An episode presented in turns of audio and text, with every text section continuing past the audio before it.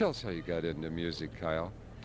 Well, my dad, uh, my dad strummed the guitar uh, all the while I was growing up. In fact, the other day, last week, my dad said, uh, he said, you know, tonight, 50 years ago, I was playing a dance up in Ketchikan, Alaska.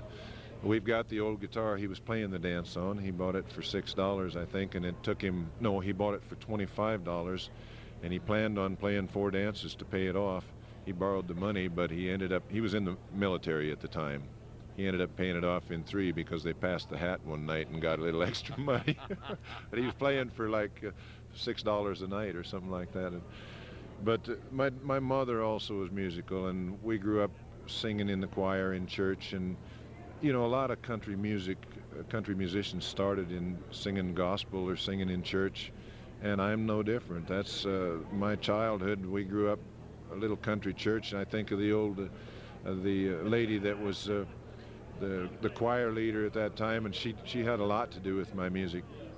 But that's how it started. I grew up with it. I was singing harmony when I was real young, and and I've always liked music. I kind of fell into it by accident, but. Uh, here we are 25 and a half years later.